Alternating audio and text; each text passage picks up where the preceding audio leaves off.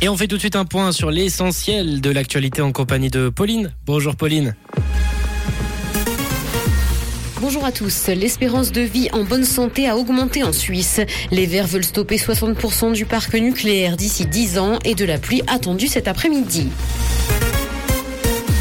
L'espérance de vie en bonne santé à partir de 65 ans a augmenté en Suisse, et ce entre 2007 et 2017. Les hommes ont gagné un peu plus de deux ans et les femmes un an et demi selon une étude. Si globalement les femmes vivent plus longtemps que les hommes dans le pays, elles sont aussi plus longtemps en mauvaise santé. L'évolution des tendances reste cependant incertaine à cause de la crise du coronavirus qui a passagèrement fait reculer l'espérance de vie en Suisse. On ignore également si la tendance à la hausse va se poursuivre. Vers un assouplissement pour réexpédier des armes suisses, la commission de politique et de sécurité du national a adopté un texte devant ouvrir la voie à la réexportation d'armements suisses. Les pays acheteurs doivent actuellement signer une déclaration de non-réexportation et le devront toujours à l'avenir, mais le Conseil fédéral pourra décider de la limiter exceptionnellement à 5 ans sous condition. Les États ne devront notamment pas violer gravement les droits humains. Le canton de Genève teste les automates à colis. Un projet pilote pour déposer ou retirer des paquets a donc été lancé. Pendant les six premiers mois, l'offre est d'ailleurs gratuite.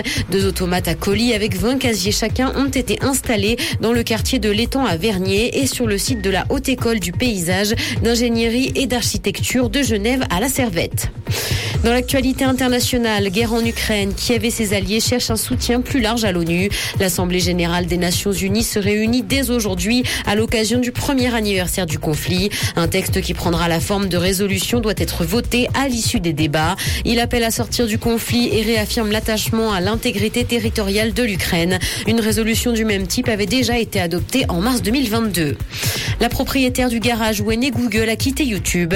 Elle faisait partie des premiers employés de la firme et a dirigé la plateforme de vidéo pendant de nombreuses années. Elle a indiqué avoir posé sa démission parce qu'elle souhaite ouvrir un nouveau chapitre dans sa vie et ce pour s'occuper de sa famille, sa santé ainsi que de projets personnels. Elle accompagnera dans un premier temps son successeur à la tête de YouTube et lorsque Google a démarré, la société louait son garage pour 1700 dollars par mois.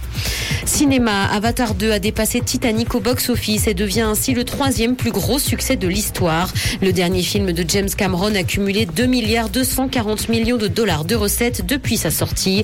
Le réalisateur a d'ailleurs signé trois des quatre films les plus rentables de tous les temps. Le premier volet d'Avatar reste encore le film qui a rapporté le plus d'argent devant Avengers Endgame.